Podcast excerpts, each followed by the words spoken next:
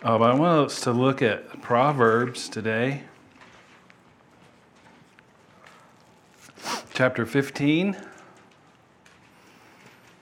Uh, many of you have seen Winnie the Pooh, I'm sure. Hopefully. And they're interesting characters, very unique set of characters in the Winnie the Pooh story. Most of them are uh, stuffed animals. If you, I don't know if you knew that, but uh, a couple that I want to talk about is our uh, Eeyore, the little stuffed donkey, and uh, Tigger. Eeyore goes around in the 100 acre wood with a rain cloud over him, his own personal little rain cloud. And he is usually down in his spirits. Uh, Tigger, on the other hand, apparently has a spring in his tail, his little stuffed animal tail. And he's just happy, ready for fun. He's always up. Now, sometimes, you know, our personalities tend toward one or the other of these. You're kind of an optimist or you're a pessimist. If people call me a pessimist, I like to tell them I'm a realist, which is like right in there in the middle. But anyway, I tend to be more like Eeyore. Um, I don't know if you've met my wife, but she tends to be more like Tigger.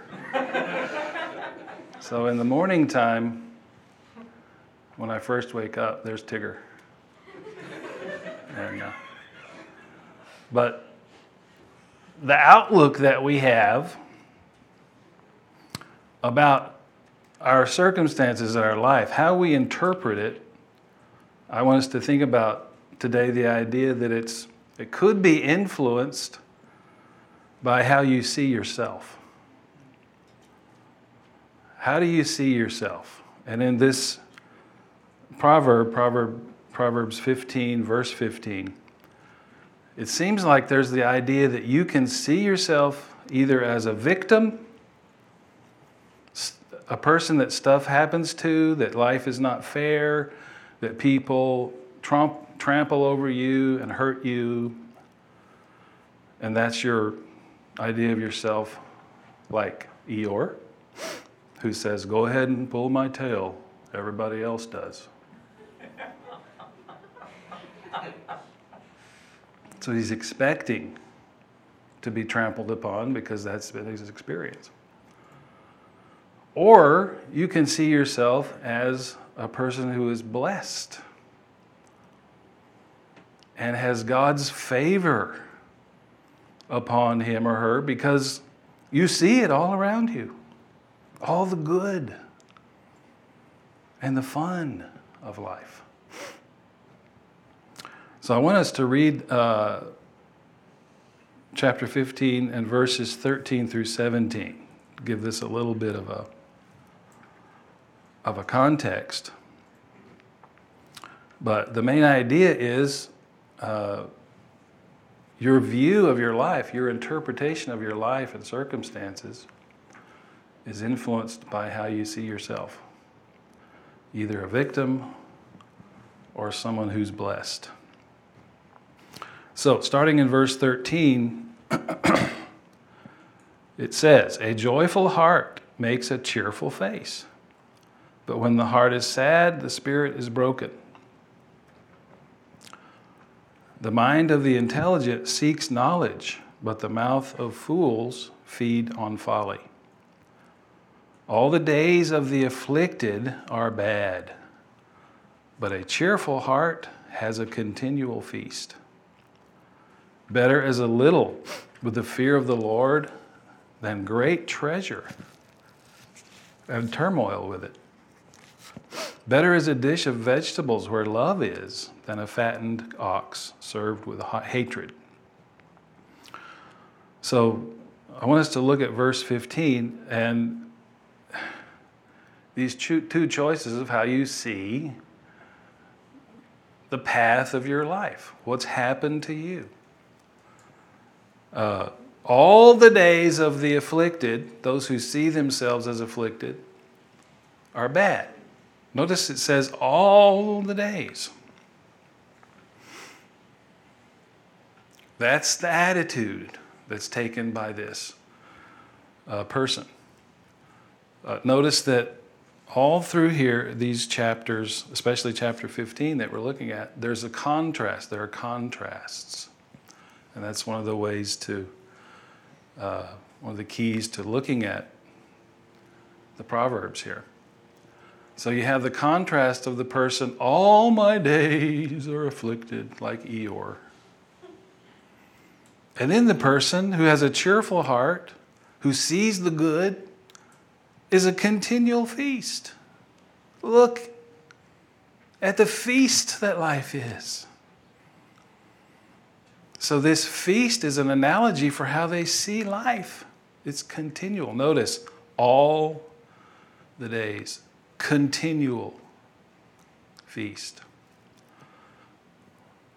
So, whether you see yourself as a victim, afflicted, or as blessed, a person who is in life pulled their chair up to a feast.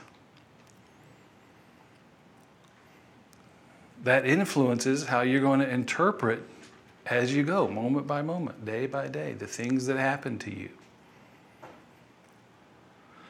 Uh, and this does not only, I think, accord with this, but it accords with human nature.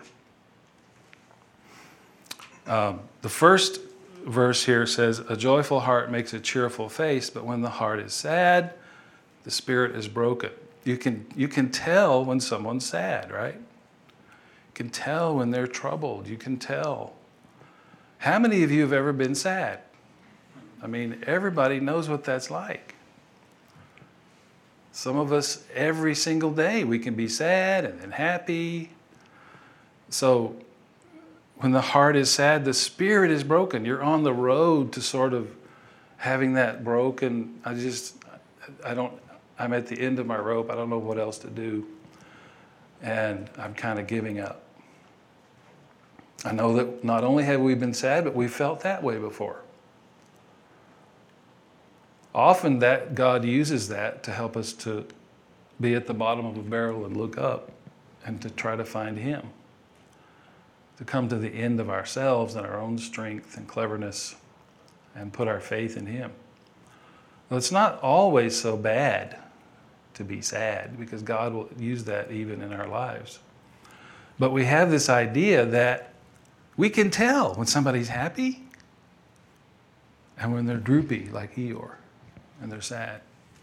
And our heart goes out to the other sad people because we've been sad. But we don't want to just stay there. We don't want to just leave it at that. That human condition where we seem to be sometimes not in control of our lives because of our emotions and our thoughts that cause those emotions and we don't we don't know how to sort that out. We don't want to just go up and down and up and down. So there's got to be something better something that is more in control than just leading my life by my emotions. And so we have verse 14. Right after talking about the emotions and how obvious they are, it says, The mind of the intelligent seeks knowledge, but the mouth of fools feeds on folly.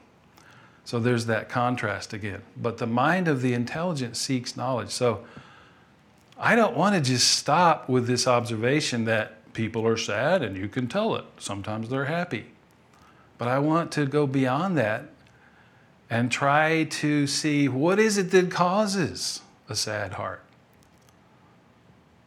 What is it that causes a cheerful face, a joyful heart? And I believe it is your thoughts about yourself, your status that song that she sang somehow. And I like that part somehow because I don't get it. God wants me. That doesn't make any sense.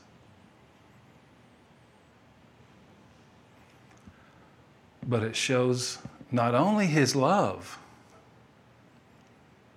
but it shows me that somehow, some way, I am valuable. The person who made me and decided that I should exist uh, wants me, wants to fellowship with me, wants me around. So, that in itself, without any circumstances, without anything else happening, is an interpretation, it's a thought, it's a focus on something that's good. The fact that I'm here and I'm me, that's a weird thing, isn't it? You're you and not someone else. I don't know if you've thought about these things. I don't want to burst your bubble today. But existence itself is very strange. That you're you. You have your thoughts that other people can't read, thank goodness, right? Etc. You came into the world at a certain time. That's a gift. That's called being alive all by itself. That's something to feast upon. That's something to be thankful for. So I either have that mindset or I take it for granted and then I look at myself in terms of, well, nobody's treating me right and I'm not having what I should have, etc., like a victim.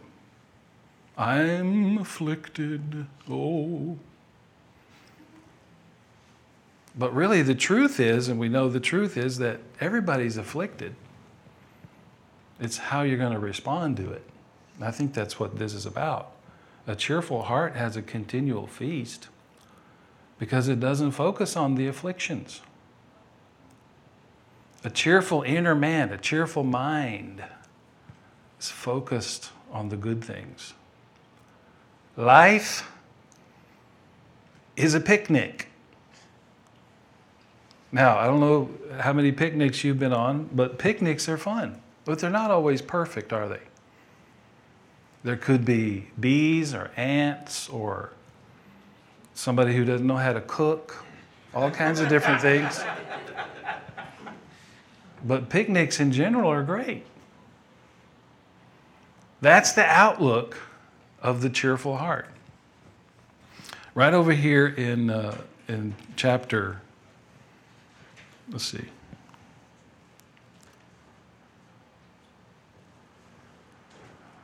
What I'm looking for. Chapter 14, verse 30. A tranquil heart is life to the body, but passion is rottenness to the bones. And I believe the idea of passion there is like jealousy.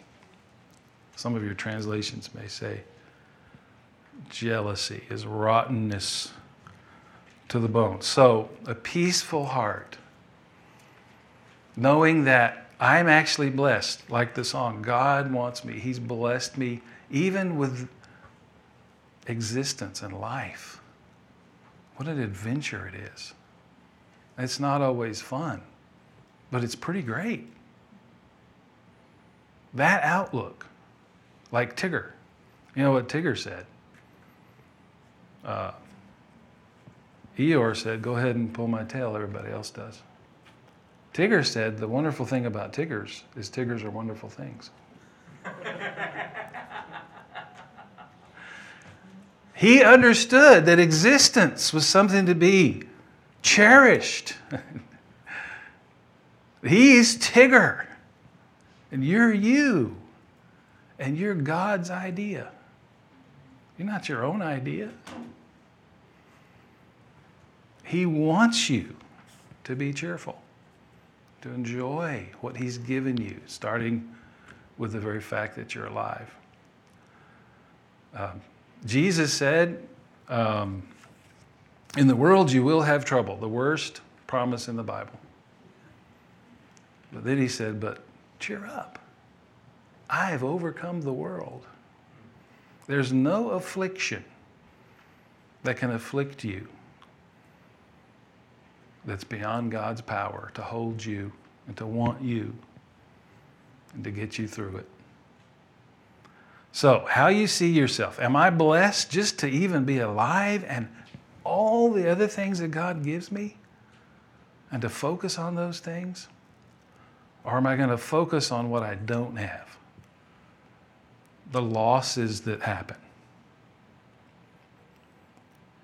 Um, am I going to focus on the missing tile? Because life is not perfect, is it? And if you go into the hall and there was a missing tile, every one of us would go, What's, what's with this? Ed! You know, right? Our tendency is to focus on the negative, the afflictions, the days that are bad. I know that's me. I've got a major problem with this. I need this sermon probably more than all of you. It's easy to do that and to forget, look at all the other good tiles. Let me call Ed, you did so good with all those other tiles. That's a different way to look, isn't it? But that's the cheerful heart. That's seeing myself as blessed rather than a victim. So, uh, I don't know if, if you, this is a kind of an old preacher story, and uh, I'm sure Mark's heard this, maybe. But there's the story of these two boys, two little boys. One was an optimist, one was a pessimist. And so they, they could, no matter what they did, they couldn't get the optimist to quit being happy and just everything's great, and the pessimist little boy to see everything as what it didn't have or it's no good, the lack in it. And so they talked to a psychologist. He said, Here's what you do. The little boy that's an optimist, this Christmas, I want you to give him a box full of horse dung. The other little boy that's the pessimist, give him everything he would ever want bicycles and toys. And so Christmas comes, and the pessimist comes out. He sees all this stuff, and he he's happy for a minute and he said, Well, I just, I hope I can keep it. It doesn't break very soon. These things. And the other little optimist, he opens his package and opens the box and he sees the dung and he says, A pony!